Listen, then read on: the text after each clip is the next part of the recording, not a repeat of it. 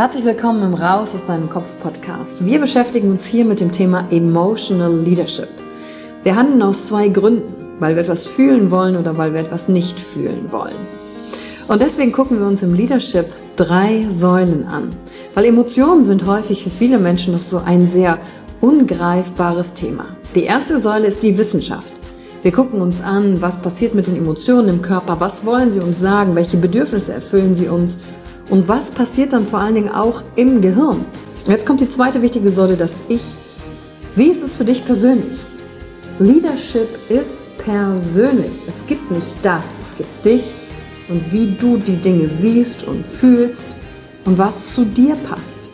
Denn jede und jeder ist einzigartig. Und die dritte Säule, es wird ja auch um Social Skills gehen. Wie gehen wir miteinander um? Verhalten, Kommunikationsskills, Führungsskills, Speaking Skills.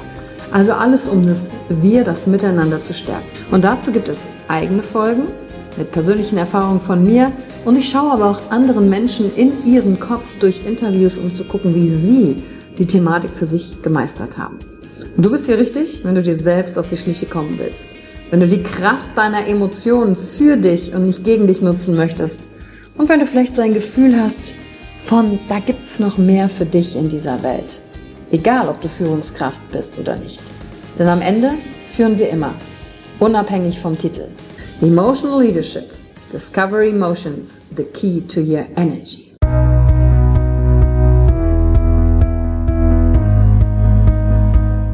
Hallo und herzlich willkommen bei einer neuen Folge von deinem Podcast Raus aus deinem Kopf. Hier holst du dir dein Wissen und deine Inspirationen rund um das Thema emotionale Intelligenz und Kompetenz. Danke fürs Einschalten. Viel Spaß mit der heutigen Folge.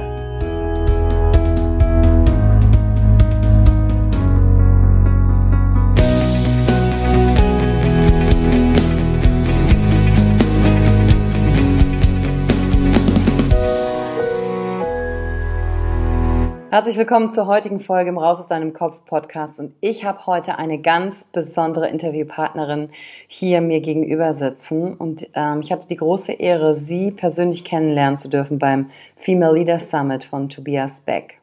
Und die Frau, die mir gegenüber sitzt, ist ein absoluter Female Leader.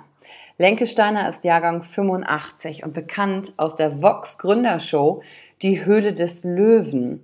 Seit 2010 ist sie erfolgreich als geschäftsführende Gesellschafterin WPAC GmbH in Bremen und das Unternehmen hat sich auf Verpackungskonzepte für die Industrie- und Lebensmittelbranche spezialisiert. Sie gehört zu den bekanntesten Unternehmerinnen Deutschlands. Das finde ich persönlich komplett beeindruckend und vor allem, dass sie sich heute die Zeit nimmt, für uns im Podcast bei sich in den Kopf schauen zu lassen. Zudem ist sie Fraktionsvorsitzende der Freien Demokraten in der bremerischen Bürgerschaft und Mitglied der Freien Demokraten an sich. Zwischen 2012 und 2015 war sie Vorsitzende des Bundesverbandes der jungen Unternehmer. Die Bremerin erhielt 2013 den Hansepreis Deutschland für gesellschaftspolitisches Engagement und ihren Einsatz für Generationengerechtigkeit. Das Magazin Kapital kürte sie bereits zum 4. Mal zur Jungelite, die Top 40 unter 40. Sie engagiert sich als Young Leader of Tomorrow im Symposium der Universität St. Gallen in der Schweiz. Kompletter Kracher, was für eine Frau, heute hier im Podcast. Herzlich willkommen zur heutigen Folge im Raus aus deinem Kopf Podcast. Und ich bin aufgeregt, denn ich habe so eine mega coole Frau hier mir gegenüber sitzen, Lencke Steiner. Und ihr habt eben schon gehört, was sie alles Cooles gemacht hat in ihrem Leben. Das kann ich gefühlt gar nicht aufzählen. Es klingt eigentlich fast wie ein 70-jähriger, erfolgreicher Unternehmertyp. Dabei ist sie ein 85er-Jahrgang und einfach mega drauf. Und Lencke, ich durfte dich ja schon live auf der Bühne erleben, gesprochen, frei Schnauze über die Themen, die da sind. Und deswegen freue ich mich besonders, dass du die Zeit nimmst heute für den Podcast. Danke, dass du hier bist. Richtig cool. Tausend Dank, liebe Yvonne. Ich kann es nur zurückgeben. Ich habe dich gesehen. Du bist eine unglaublich geile Powerfrau und das müssen wir viel mehr haben und das müssen wir mal rausblasen, dass die anderen Mädels sich auch mal was zutrauen, weil ich glaube, da gibt es noch viel zu viele Gute draußen, die sich irgendwie noch verstecken und es ist unsere Aufgabe, es mal rauszukitzeln. Auf jeden Fall und deswegen finde ich es auch cool, dass du hier bist und Frauen, die hier zuhören im Podcast auch wissen, okay, gut, da trauen sich jetzt schon mal zwei, frech zu sein und ihr Ding einfach zu machen, naja gut, vielleicht kann ich das auch. Ja, genau, das ist der Plan. So, da bin ich direkt bei der ersten Frage. Bei all diesen Wahnsinnstiteln und Dingen, die du machst, wer bist du denn ohne Status, ohne Titel? Wer bist du als Mensch? Ich lege tatsächlich gar keinen Wert auf Titel und Status. Das ist ganz wichtig. Das ist mir überhaupt nicht wichtig. Das, was mir wichtig ist, ist meine Familie. Also wirklich Mama und Papa, wo ich unendlich froh bin, dass ich die habe. Auch immer noch. Mein Papa ist 76, fit wie 50, unfassbar. Meine Ma mit ihren 71 sieht raketengut aus, weiß alles, ist für jeden Spaß zu haben. Und es ist einfach nur geil, so jemanden zu haben an der Seite. Mein Bruder mit seiner Family, also das ist mir total wichtig. Mein Lebensgefährte mit seiner Family, weil irgendwo auch für mich gefühlt jetzt so seine Kinder meine sind. Und eigentlich ist das, was das Leben auszeichnet, und ist für mich auch die allergrößte Priorität. Also immer, wenn die Frage gestellt wird für mich, oder manchmal mache ich das selber, wenn ich mich entscheiden muss, gehe ich jetzt ins Büro, muss ich jetzt arbeiten oder bin ich dann in dem Falle für die da, würde Familie immer vorgehen. War das schon immer so? Oder gab es so eine Zeit, wo du gesagt hast, nee, ich muss jetzt erst hier hustlen und machen, erst muss ich die eine Seite gesettelt haben und dann habe ich die Freiheit, solche Arten von Entscheidungen zu treffen? Oder war das von Anfang an in deinen Genen? Na, ich komme halt aus so einem ganz traditionellen Hause. Meine Mutter hat wahnsinnig viel zurückgesteckt, glaube ich, um meinem Vater immer den Rücken freizuhalten und für uns als Kinder da zu sein, für uns als Family da zu sein, was auch schön ist, ja. Und irgendwo ist sie dadurch auch Vorbild geworden. Und ich glaube, gerade in diesem Charakter, so einen ganz starken Zusammenhalt der Familie zu haben, immer zu sagen, hey, wir sind eine Einheit, versuche ich das auch weiterzugeben. Und dieser krasse Wille, was zu verändern, Bock zu haben, was Eigenes zu machen, das kommt halt von meinem Vater, weil der so ein Mensch ist, ein totaler Power-Typ, kommt vom Bauernhof, ist da aufgewachsen, ja, und hat sich dann irgendwann selbstständig gemacht. Und ich finde diesen Weg so cool, schon immer übrigens. Und das sind diese zwei Seiten, die ich versuche, in einem zusammenzubringen. Und daher kommt, glaube ich, das. Also für mich waren meine Eltern immer eine Inspiration und auch immer irgendwo Vorbild.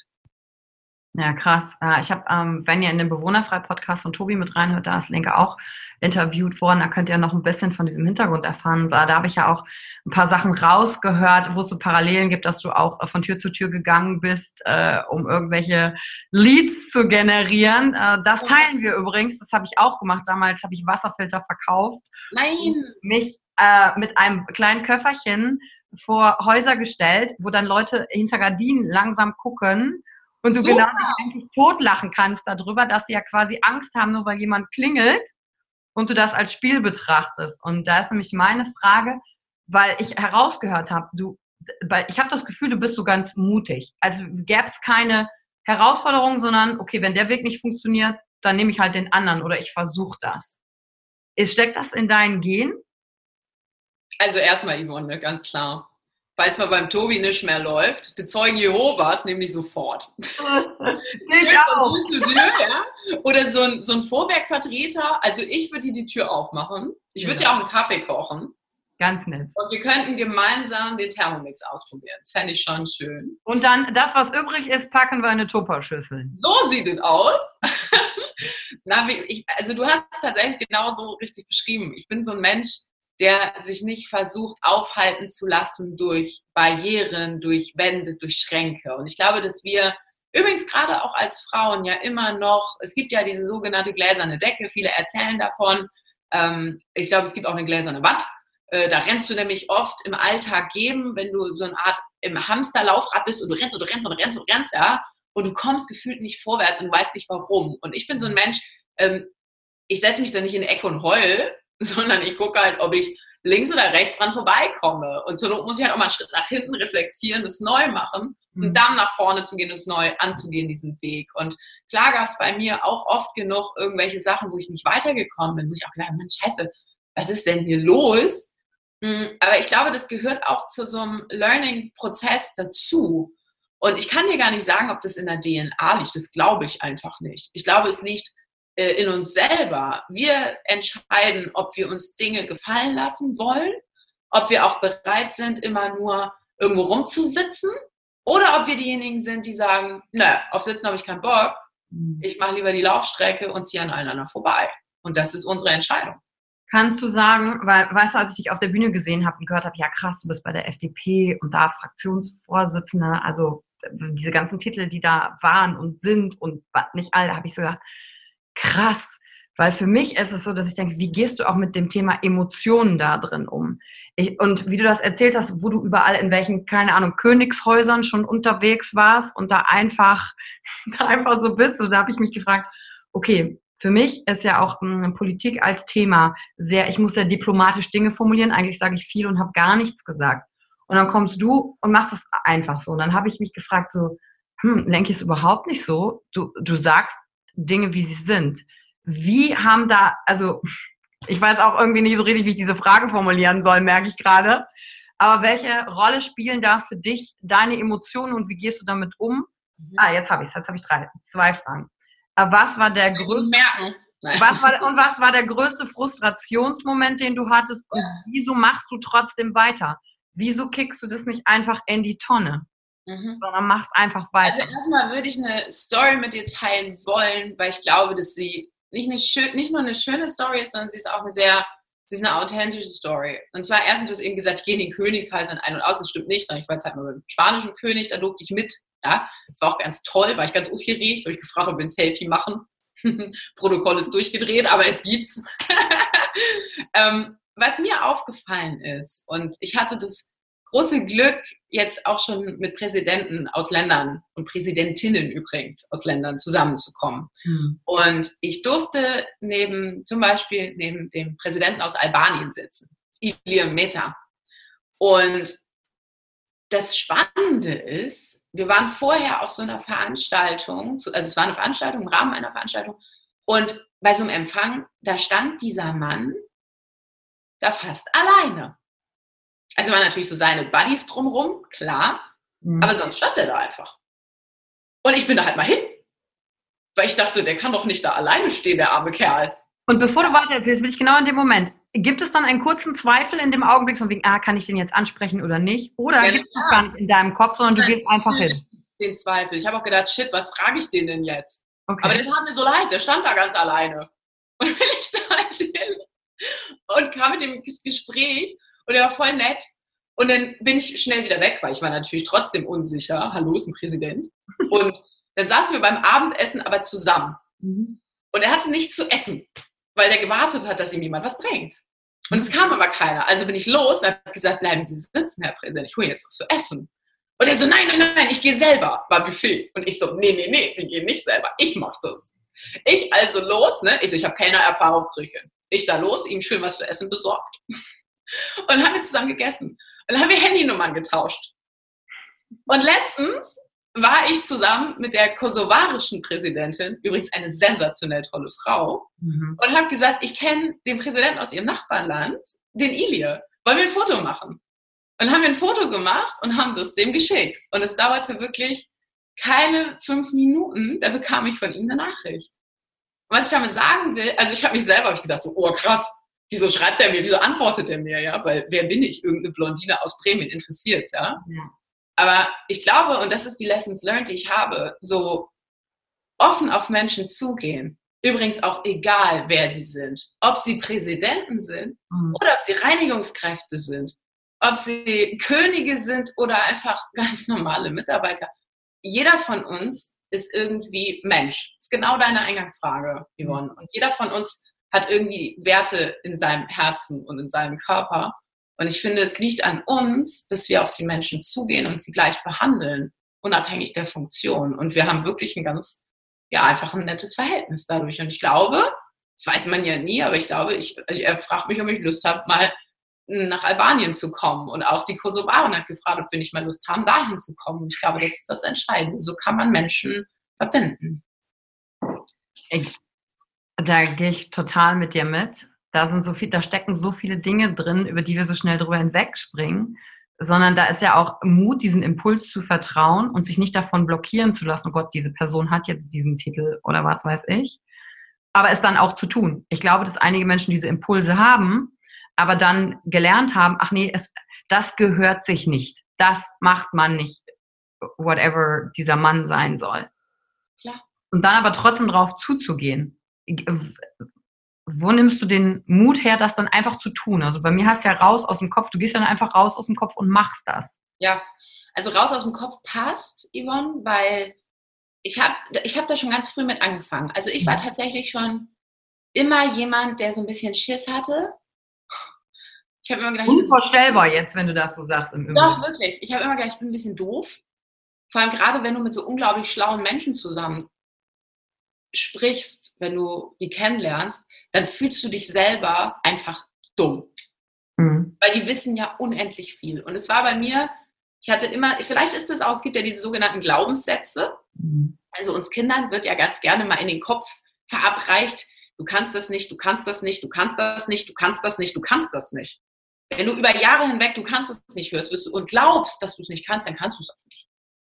Und ich habe für mich immer die Herausforderung, das kann ich auch nur jedem empfehlen, wenn ich in einer Veranstaltung bin und wenn der Saal noch so voll ist und egal wer vorne steht, wenn die Frage kommt, hat jemand aus dem Publikum Fragen, dann stelle ich eine Frage.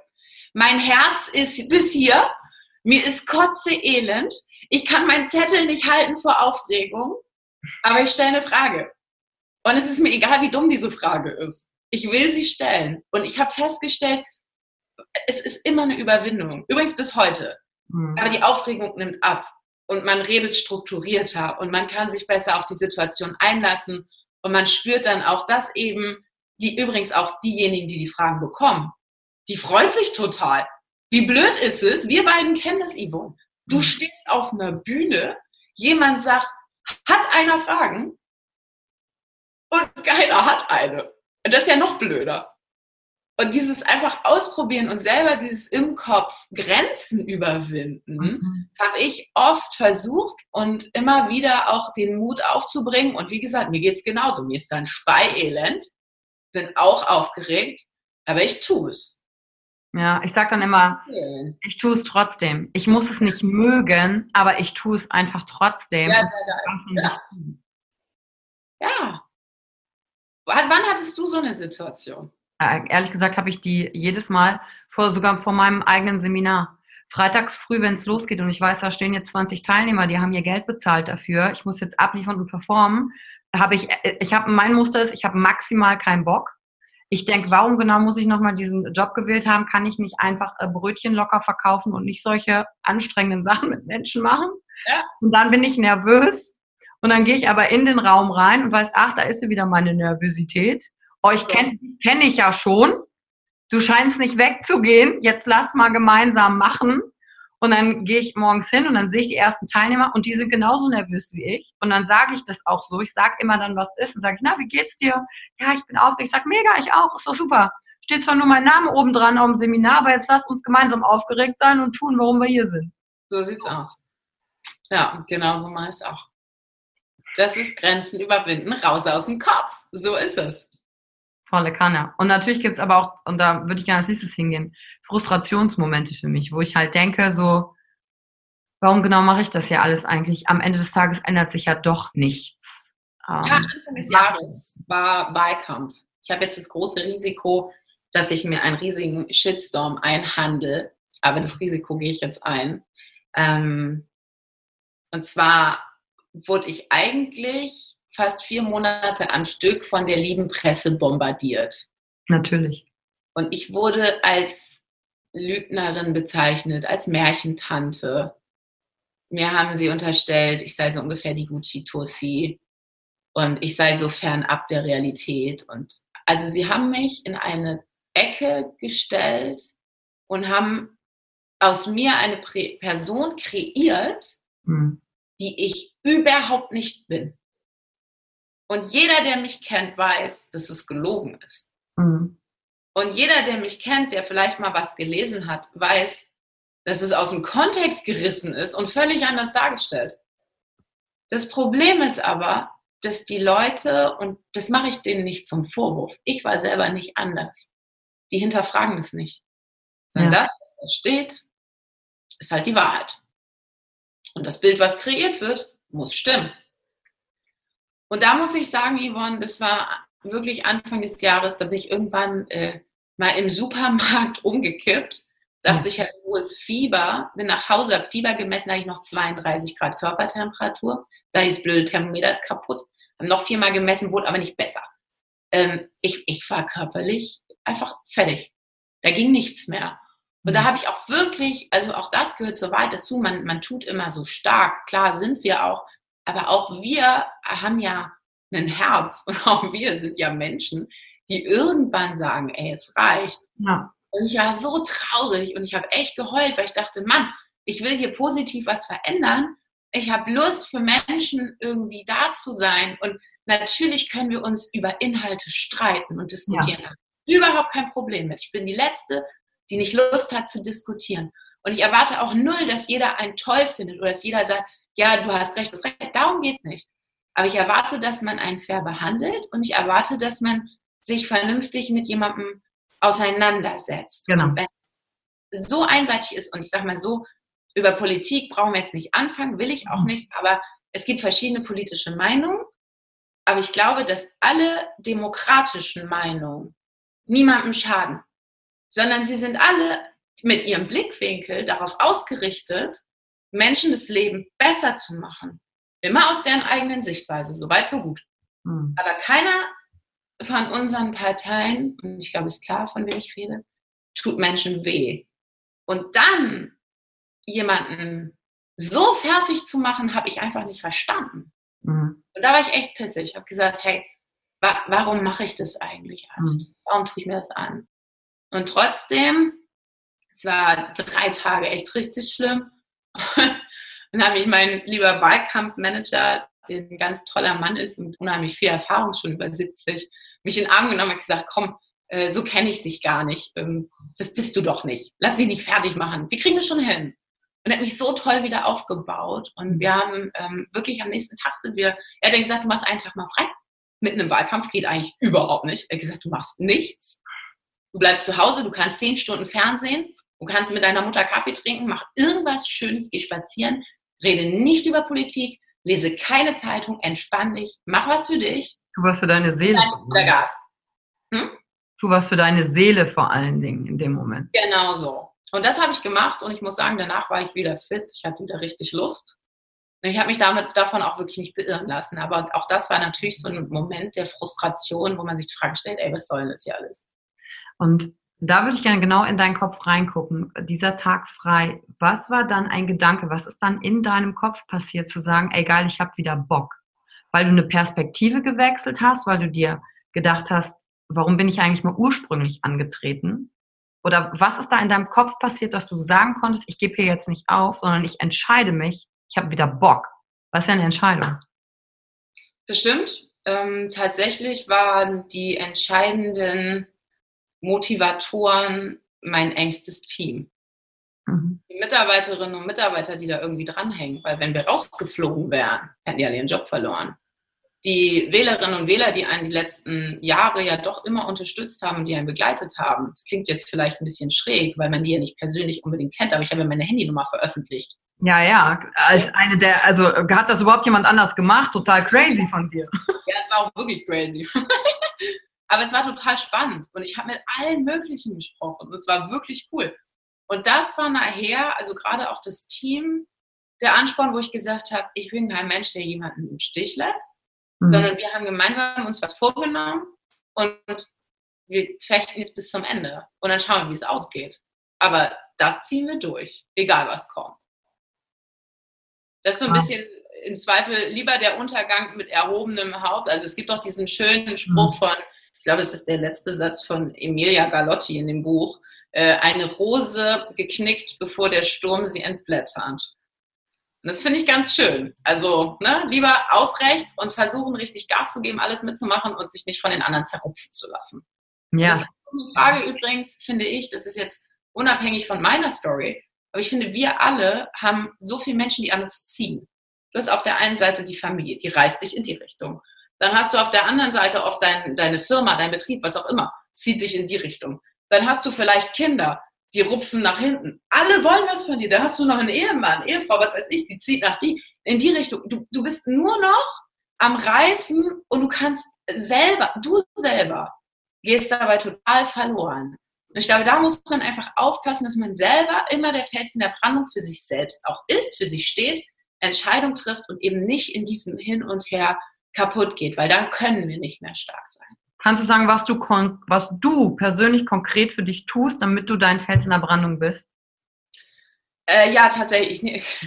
Ich nehme mir Zeit, mit meinem Lebensgefährten immer am Wochenende zu Hause zu kochen. Ich koche einfach liebend gern für den. Und auch übrigens ganz in Ruhe frühstücken.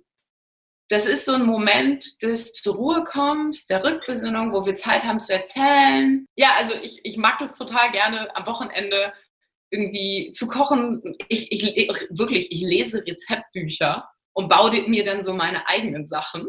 Geil. Ich finde es total cool. Und dann auch dieses am Tisch gemeinsam sitzen, auch eine gewisse Tischkultur pflegen, das immer schön aussieht, ganz, ganz viel Kerzen.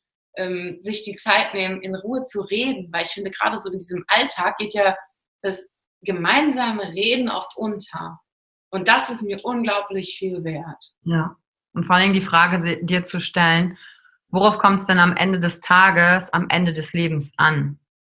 Dann geht es doch im Endeffekt gar nicht darum, welche Wahl habe ich jetzt wann wo gewonnen oder verloren, sondern es geht doch um die Verbindungen zu den Menschen und was ich in der Zeit mit denen gemeinsam erlebt habe.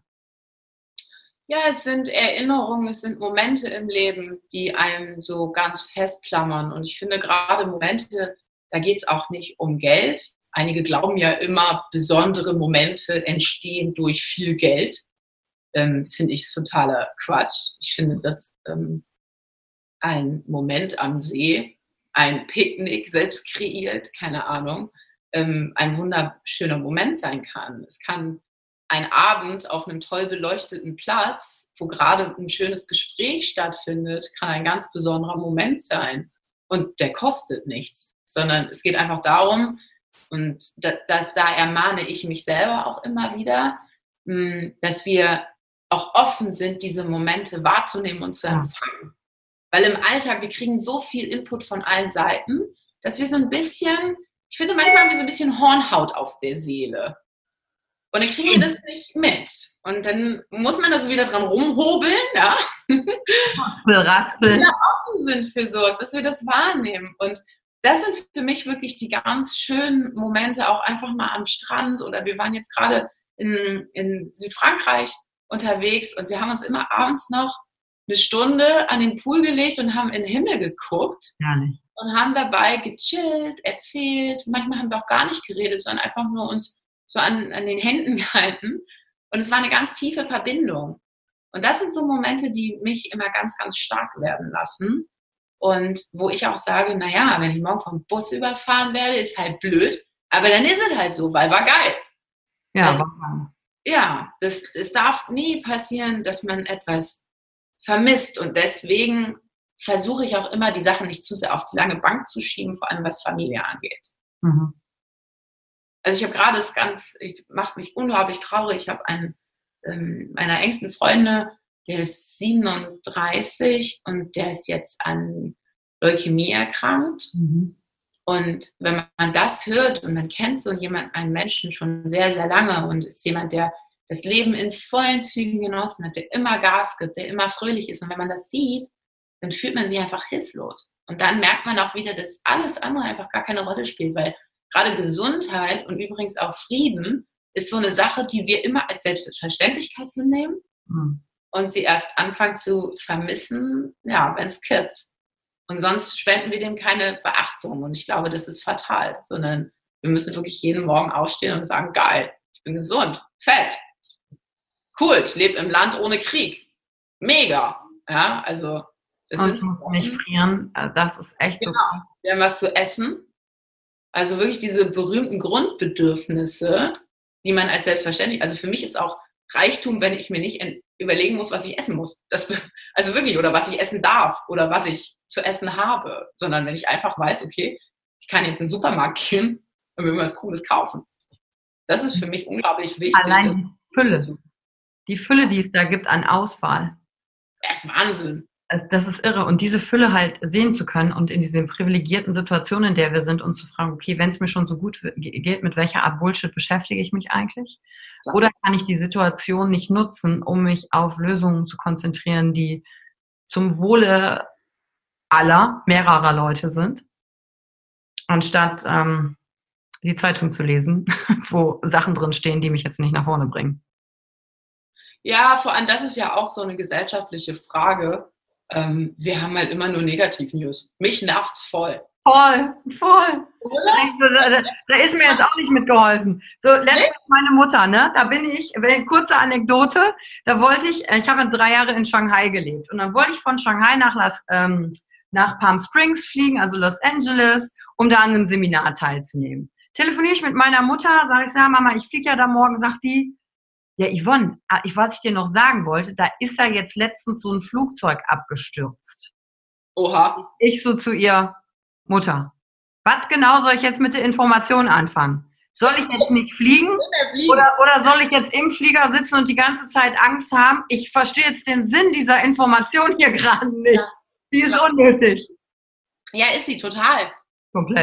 Komplett unnötig. Ich habe noch eine andere Frage zum Thema Emotionen, weil du gesagt hast, das macht dich jetzt vor allen Dingen auch traurig mit deinem Freund. Wie gehst du denn für dich mit Emotionen um? Ist das so eine Nummer, die du voll ausleben kannst, für dich alleine ausklamüserst oder wie hast du gelernt, mit deinen Emotionen umzugehen? Das ist eine schwere Frage. Ich bin ein total emotionaler Mensch. Ich bin vor allem ein sehr herzlicher Mensch. Also ich gebe wahnsinnig viel Liebe. Ich bin so ein Mensch, ich knuddel voll gerne.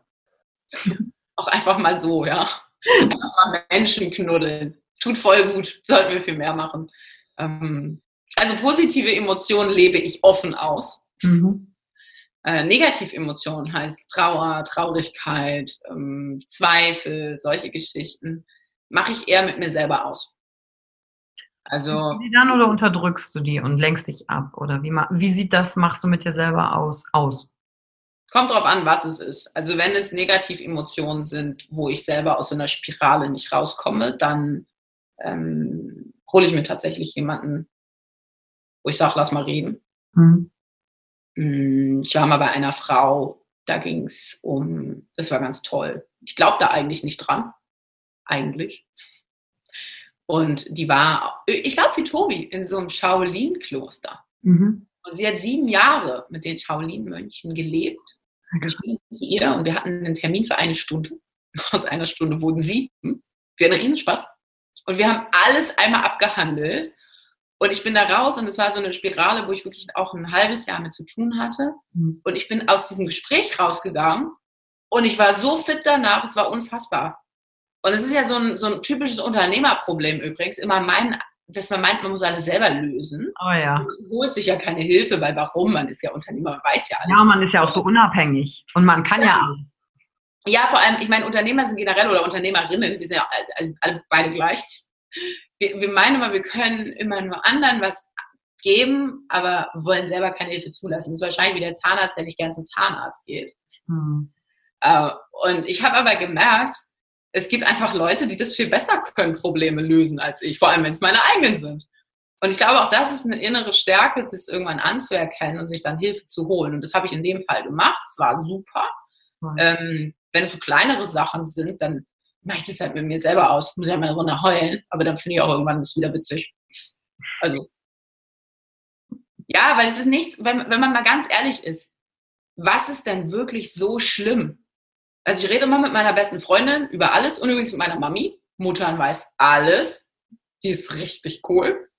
Krass. Und meine beste Freundin ist halt aus wie meine Schwester. Also die ist so süß und manchmal, ich finde, wenn man selber, es ist so ein Bild, du stehst vor Mount Everest, ja, und du weißt nicht, wie soll ich jetzt da hoch?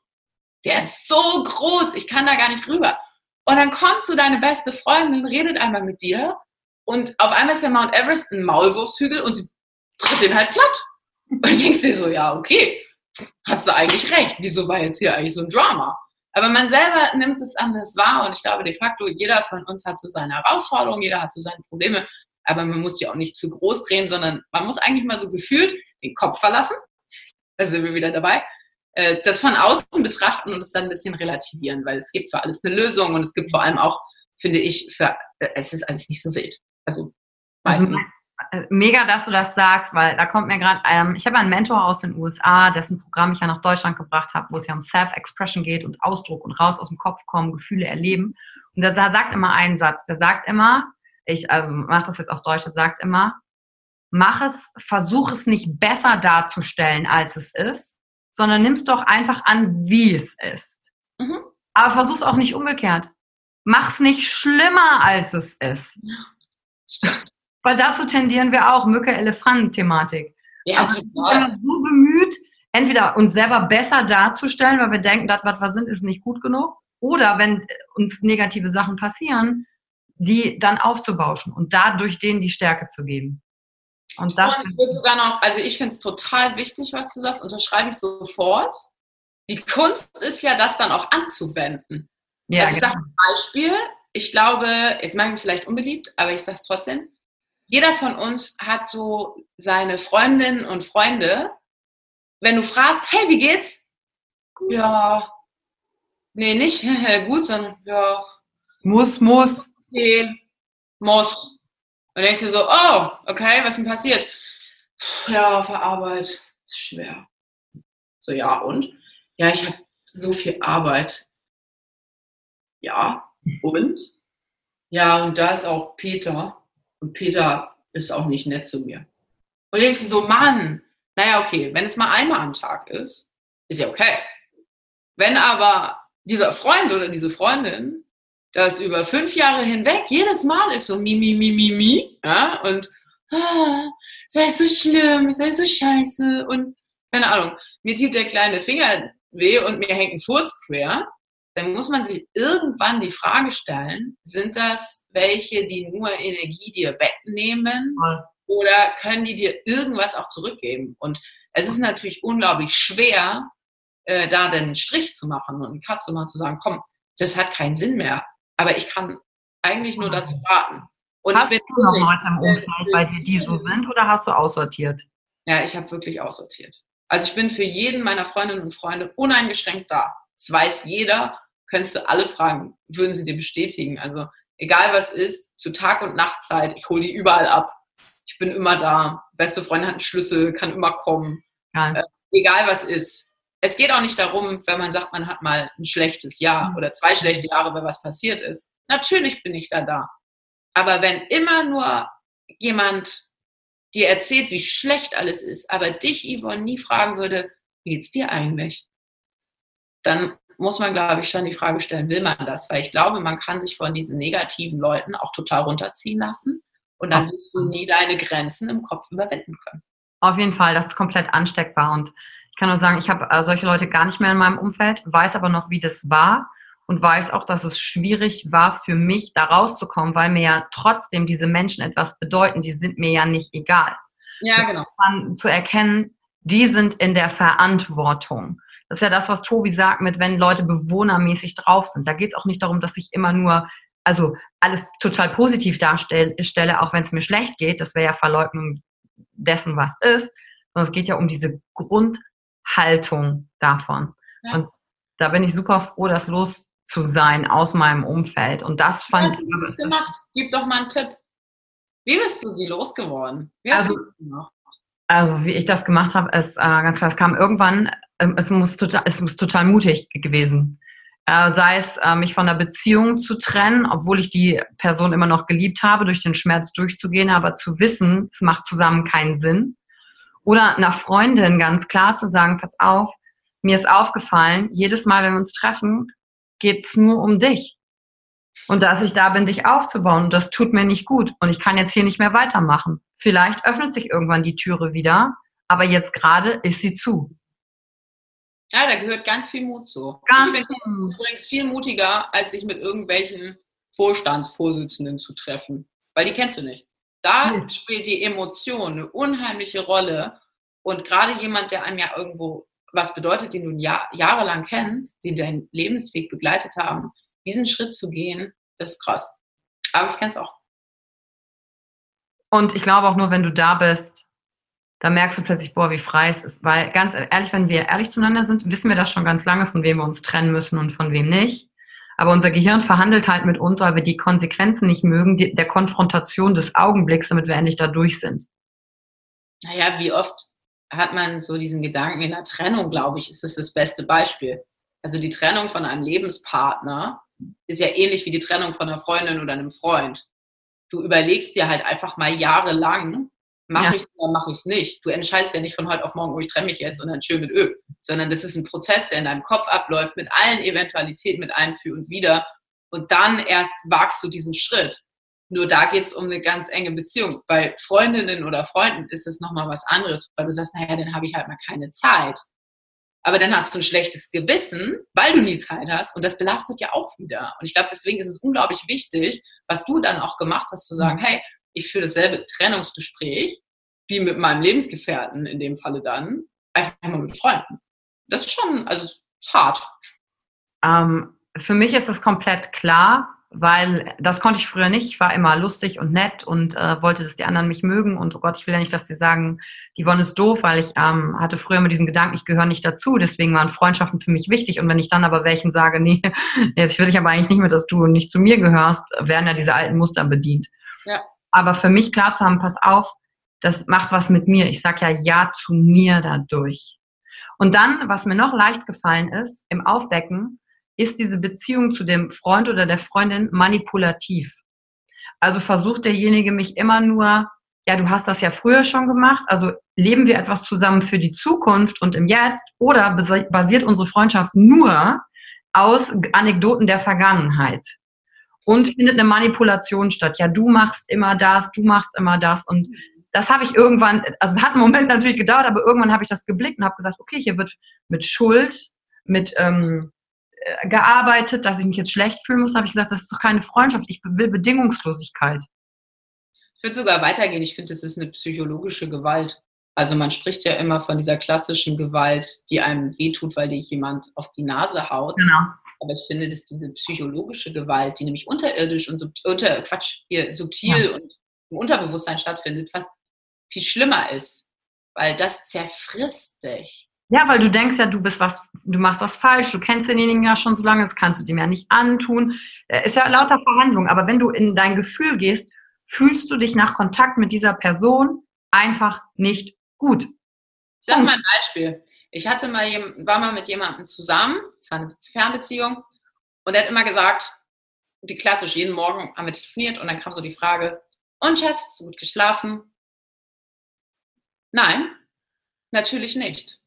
Wie soll ich denn schlafen? Ich habe die ganze Nacht nach dir gesucht, das Bett war leer und du warst nicht da. Abends, selbe Story, kommt nach Hause, na? Was gibt's zu essen? Nichts. Der Kühlschrank ist leer. Du bist ja nicht da. Jetzt kann man, genau, die Augen verdrehen und sagen, boah, ey, nerv mich nicht. Wenn du das aber über Jahre hörst, dann, das ist wie eine kleine Wunde. Eine Wunde tut nicht weh, wenn du ankommst. Wenn du aber immer wieder dasselbe Thema hast, wird aus der Wunde ein Riesenloch. Und da muss halt nur einmal einer rankommen und du gehst dann an die Decke. Und das ist diese, finde ich, Art von psychologischer Gewalt, die, wo wir auch aufpassen müssen, dass die uns nicht fertig macht, und muss man radikal trennen. Und die ist vor allen Dingen total subtil, weil du empfindest ja was für diese Person und dann sagt die dir das immer. Das ist, als würdest du, mein Mentor sagt immer, geh nicht an Plätze, an denen du weißt, dass du dort sterben wirst. Krasser Spruch, kann man gut drüber nachdenken. Mhm. Und das ist in Kontakt mit Menschen gemeint. Wenn es eine Person gibt, von der du unbedingt Anerkennung brauchst, du sie aber niemals kriegst, geh nicht zu dieser Person und frag danach und gib dir immer wieder den Schmerz, sondern geh dahin, wo Leute dir das gerne geben wollen. Ja, na klar. Und das war so ein Shift für mich. Lessons learned, klar. Mega. Du, ich habe noch 3 Fragen zum Abschluss, denn deine Zeit ist ja gut gebucht und ich bin gespannt, was da jetzt kommt. Bist du bereit für die letzten 3 Fragen? Sofort, hau raus. Natürlich. Das Mutigste, das ich jemals getan habe, ist?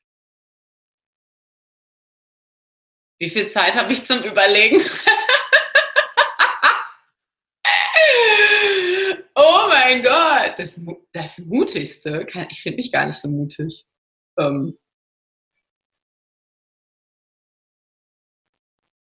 ist das Mutigste?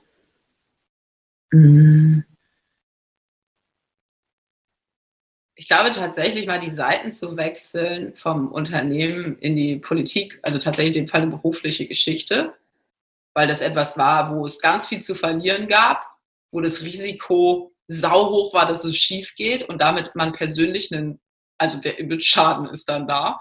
Mhm. Und wo man alles so ein bisschen von Null aufbauen konnte. Also Chance, ja, aber halt auch krasses Risiko. Und vor allem, ich hatte einfach gar keine Ahnung. Und wenn man von nichts eine Ahnung hat und trotzdem sagt, geil, hab ich Bock drauf, ich mach das jetzt, dann ist das, glaube ich, rückwirkend betrachtet ziemlich mutig. Sagen wir mal andere. Ich weiß es gar nicht. Ich würde jetzt, wie gesagt, ich empfinde den Mut gar nicht so. Das ist für mich Mut für mich selber ein komisches Wort. Weil ja, Mut fühlt sich nicht mutig an. Nee, ich finde, dein ganzes Leben besteht aus mutigen Entscheidungen und jede Entscheidung, ob so oder so, führt zu neuen Wegen. Und ob die dann mutig war oder nicht, keine Ahnung. Fakt ist, wir haben sie getroffen. Mhm. Gut. Dann kommt jetzt der zweite Satz. Ich bewundere an anderen. Bewundere an anderen, dass sie tatsächlich komplett losgelöst von allen gesellschaftlichen Konventionen, die es immer noch gibt, sich frei bewegen, sich frei entfalten, ihren eigenen Weg durchziehen und damit auch zum Vorbild für andere werden. Hm. Ja, sehr schön. Wie das Leben außerhalb des Systems funktioniert, zum Beispiel Künstlerdasein oder so, nicht so klassisch, Ausbildung, Bank. Total cool. Auch mal einfach sein. Ich finde es auch toll, wenn Leute im Alter sagen, immer ist mal was anderes. Finde ich total gut. Warum nicht? Als würde eine Zahl bestimmen darüber, wann du etwas Neues anfangen darfst und wann nicht. Das stimmt, aber es ist dieses typische, bist du verrückt, Yvonne? Das kannst du doch nicht machen. Und es kommt ja sofort, ja, und alle im Freundeskreis sind so, nee, das geht jetzt überhaupt nicht. Und das, ich finde es großartig, wenn Leute einfach sagen, so, ich habe jetzt keinen Bock mehr, immer was Neues. Voll cool. Ja, why not? Am Ende endet es tödlich. Sowieso für uns alle. Aber irgendwann ist es vorbei. Aber wichtig ist, dass wir sagen, war geil. Sehr gut. Dann habe ich noch die letzte Frage. Wenn du einer jüngeren Lencke begegnen würdest, vielleicht jetzt nochmal die Möglichkeit hättest, die 20-jährige Lencke zu treffen, was wäre eine Sache, die du ihr mitgeben würdest für die nächsten Jahre, die du jetzt weißt, die du damals eher gewusst hättest?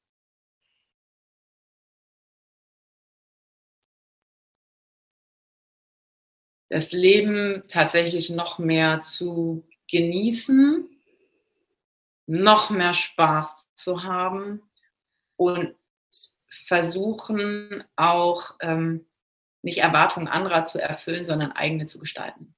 Mhm. Na?